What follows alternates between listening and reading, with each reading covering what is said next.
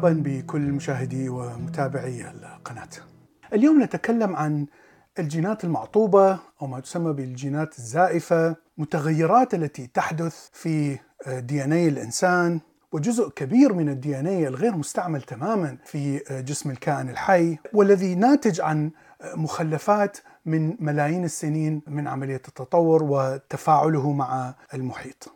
عندما ننظر إلى DNA الإنسان نرى أن هناك تقريبا 2.3 بليون من القواعد النووية أو ما تسمى بال nucleotides. وهذه القواعد هي واحد من أربع أنواع من الأحماض النووية.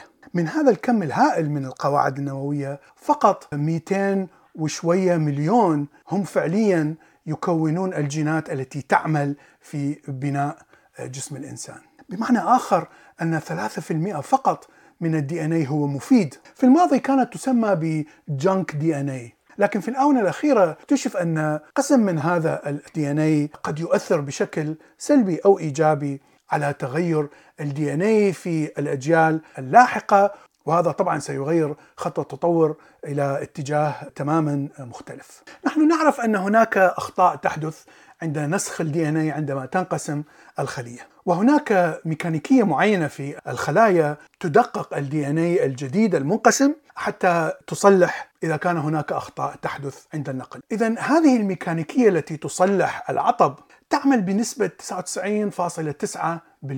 لكن إذا فكرت أن في كل يوم يحدث 10 بقوة 11 مرة انقسام للخلايا داخل جسمك. يعني هذا رقم هائل جدا أكثر من تريليون.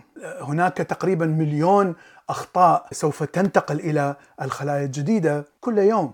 لكن معظم هذه الأخطاء لا يغير شيء ولا يؤثر على الجينات الفعالة التي تستعملها.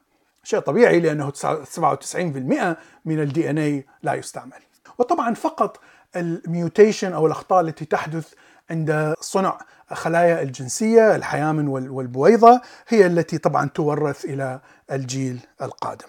أول نوع من هذا ال DNA المعطب هو ما يسمى بالجينات المعطبة هناك تقريبا 20 ألف من الجينات وهذه الجينات كانت جينات فعالة ولها فائدة معينة لكن لوجود mutation لوجود تغير تعطبت هذه الجينات وأصبحت تنسخ بالحالة المعطوبة كما هي إلى الأجيال الأخرى. أفضل مثال هو ما يسمى ب GULO gene. هذا الجين كان يستعمل لصنع فيتامين سي. لكن تقريبا 61 مليون سنة ماضية حصل mutation لأحد اللبائن ال mammals اللي هم أسلاف الإنسان بحيث أعطب هذا الجين. هذا سبب كل عائلة ال primates أو قرود العالم القديم والجديد وال apes القرود العليا والإنسان يفقدون هذه القدرة على صنع فيتامين سي. بمقارنة مع مثلا الكلاب والقطط لا زالت تملك هذه القدرة. لكن قد يكون هذا العطب لم يؤثر على الكائن الحي لأنك تستطيع أن تأخذ فيتامين سي إما من الفواكه أو عندما تقتل حيوان آخر وتأكل لحمه نيا. لكن هذه المشكلة ظهرت عندما بدأ البشر بالإبحار في السفن ويذهبون في رحلات طويلة وهنا لا يوجد لحم طازج إنما يكون لحم مطبوخ أو مقدد ولم يكن يفكروا بإحضار فواكه. ولهذا صار نقص شديد في فيتامين سي مما أدى إلى مرض النقرس أو scurvy وهذا المرض كان يحصد البحاره بالآلاف كل سنة. هناك جين آخر يسمى بال theta defensin gene وهذا يعطي قابلية للخلايا بالدفاع ضد بعض الفيروسات المميتة مثل فيروس الايدز. نحن نرى أن هذا الجين موجود في القرود العالم القديم والجديد وحتى موجود في الأورانغوتان لكن هناك نسخة معطوبة منه موجودة في الشمبانزي والغوريلا والإنسان. مع أن هذا الخط الذي أتى إلى الإنسان صار هناك mutation آخر قوى هذه ال theta defensin لكنها لم تكن كافية بقوة هذا الجين الذي صار عنده. عطب وطبعا نحن نعرف كيف أثر الأيدز بشكل مميت في أنحاء العالم.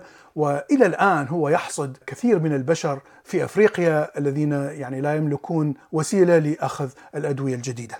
هناك جين آخر اسمه B، هذا الجين مسؤول عن صنع الهيموغلوبين الذي يحمل الأكسجين آه، من خلال طبعا كريات الدم الحمر. وهذا الجين يشكل خلية الدم الحمر بطريقة بحيث تكون مطوعة وتستطيع أن تنفذ من خلال الشعيرات الدم الضيقة. لكن هناك نسخة معطوبة من هذا الجين موجودة في عدة مناطق في العالم. وهذه النسخة المعطوبة سوف تكون شكل غريب لخلية الدم الحمر بحيث لا تستطيع أن تنفذ من خلال هذه الأوعية الدموية الشعرية. وبهذا يسبب آه، نقص وصول الأكسجين إلى كثير من أجزاء الجسم وطبعا يؤدي إلى أمراض كثيرة وطبعا يؤدي إلى الموت أيضا. وهذا المرض ما يعرف ب sickle cell disease أو الخلية المنجلية. وحتى يكون المرض فعال تحتاج إلى نسختين معطوبتين من هذا الجين من الأب ومن الأم. والآن نحن نفكر لماذا يبقى هذا الجين موجود بعدة آلاف أو مئات الآلاف من السنين في الأجناس الإنسانية. الشيء الغريب أن إذا امتلكت نسخة واحدة معطوبة من هذا الجين فسيصبح عندك مناعة جزئية ضد الملاريا. وطبعا إصابتك بمرض الملاريا هو شيء يعني خطير ويؤدي إلى الموت. ولهذا التطور فضل الأشخاص الذين يمتلكون نسخة معطوبة واحدة. هذا النسخة المعطوبة من الجين موجودة بأكثرية في المناطق التي فيها ملاريا منتشرة. مثلا وسط أفريقيا، لكن المناطق التي يندر فيها الملاريا مثل الشعوب الأوروبية يندر فيها هذا الجين المعطوب. هناك جين آخر يسمى ب Huntington's gene أو HD gene والذي يسبب Huntington disease. وهذا المرض ليس له علاج ويشبه بشكل كبير مرض الباركنسون بحيث تقريبا بعد الأربعين من العمر تبدأ الأعراض آه، تزول القدرة على تحريك العضلات ومن ثم القدرة الذهنية بالزوال ومن ثم الذاكرة ومن ثم الموت. بمعنى أنه يحصل ضمور وموت في خلايا الدماغ. لكن هذا التغير لم يتأثر بميكانيكية التطور لأن الشخص الذي يحمل هذا الجين المعطوب سوف يمرر جيناته قبل أن تبدأ أعراض المرض. الجزء الآخر الكبير من ال DNA هو ما يسمى ب transposable elements أو المواد المتغيرة أو التي تغير. هذه القواعد النووية هي ليست جينات بالمعنى الجيني المتعارف عليه لكنها قد تكون راجعة إلى DNA أتى من فيروس مثلا وهذا ال DNA نسخ نفسه عدة مرات. الفيروس هو معروف أنه آه، قادر على نسخ نفسه وقادر على إدخال جيناته داخل DNA الكائن المصاب. وهذه تفعل كثير من التخريب في ال DNA عندما يحصل الانقسام. وهي موجودة في كل الكائنات الحية بما فيها البكتيريا وال eukaryote والكائنات المتعددة الخلايا. وهي تكون 37% من جينات الفأر 45% من جينات الإنسان وحتى 80% من جينات بعض النباتات. نحن اكتشفناه بدراسة نبات يسمى بالميز في آه، أربعينات القرن الماضي. وطبعا إذا لم تستطع الخلية إيقاف هذا التأثير فهي تسبب كثير من الأمراض الخطيرة مثل لوكيميا وهو سرطان الدم أو سرطان الثدي سرطان الرحم سرطان القولون مرض فقر الدم أمراض التي تصيب جهاز المناعة وكثير من الأمراض التي اكتشفناها. هناك نوع واحد يسمى ب Alu. هناك مليون نسخة من هذا الجزيء تقريبا 10% من DNA الإنسان.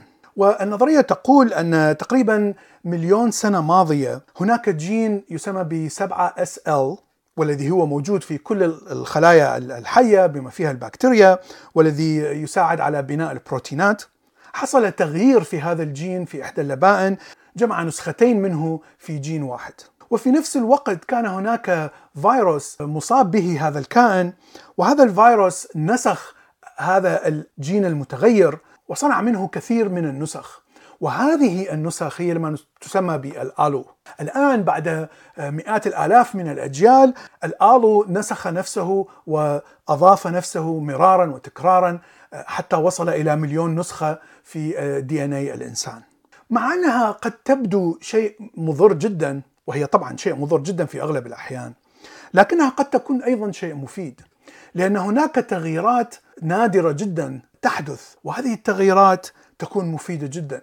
وأفضل مثال أن معظم اللبائن تمتلك نسختين من بروتين يسمى بالأوبسين. وهذه البروتينات هي التي تكون الكون أو الخلايا التي آه، حساسة للضوء داخل العين وهي التي تتأثر باللون أو تتعرف على اللون. معظم اللبائن لديها نوعين من هذا البروتين. ولهذا فهي لا ترى كل الألوان التي طبعا تحتاج إلى ثلاث ألوان أساسية كما هو معروف في الفيزياء. لكن هناك mutation حصل تقريبا 30 مليون سنة لقرود العالم القديم. وهذا ال mutation كان سببه ال Alu الذي نسخ هذا البروتين إلى نسخة أخرى. وهنا امتلكت آه، هذه القرود ثلاث أنواع من البروتينات فكونت ثلاث أنواع مستقبلات الضوء ولهذا بدأت ترى اللون الطيفي بشكل آه، أفضل بكثير وحتى قرود العالم الجديد لا تمتلك هذا التغيير. فطبعا هذا التغيير ورث إلى ال apes القرود العليا وإلى الإنسان. في النهاية رغم وجود كل هذا ال DNA الغير مستعمل لكن التطور يشرح لماذا هو موجود ولماذا نصرف هذه الطاقة حتى ننسخ هذا ال DNA الغير مفيد. وحتى كيف أن إذا صار هناك عطب في جين معين فترى أن هذا العطب قد يفيد الحيوان أو الكائن الحي لمقاومة مرض معين. فالتطور سوف يدفع هذا العطب إلى التوارث. هذا الشيء يعطي صورة جميلة عن صحة نظرية التطور لأنه لا يوجد هدف. لا يوجد موجه للتطور بحيث أننا نصبح كائنات كاملة أو كائنات لا تحتوي على مشاكل.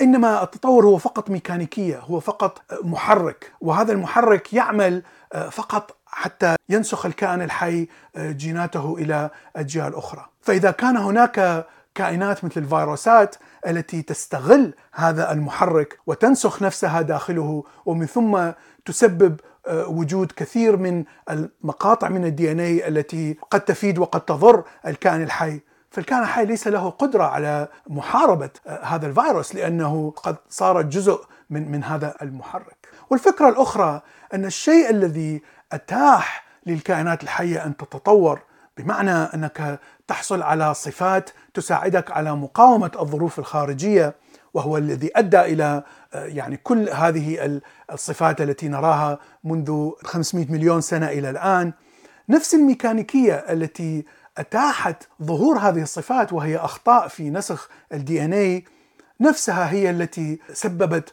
كل هذه المشاكل والأخطاء والأمراض إلى آخره.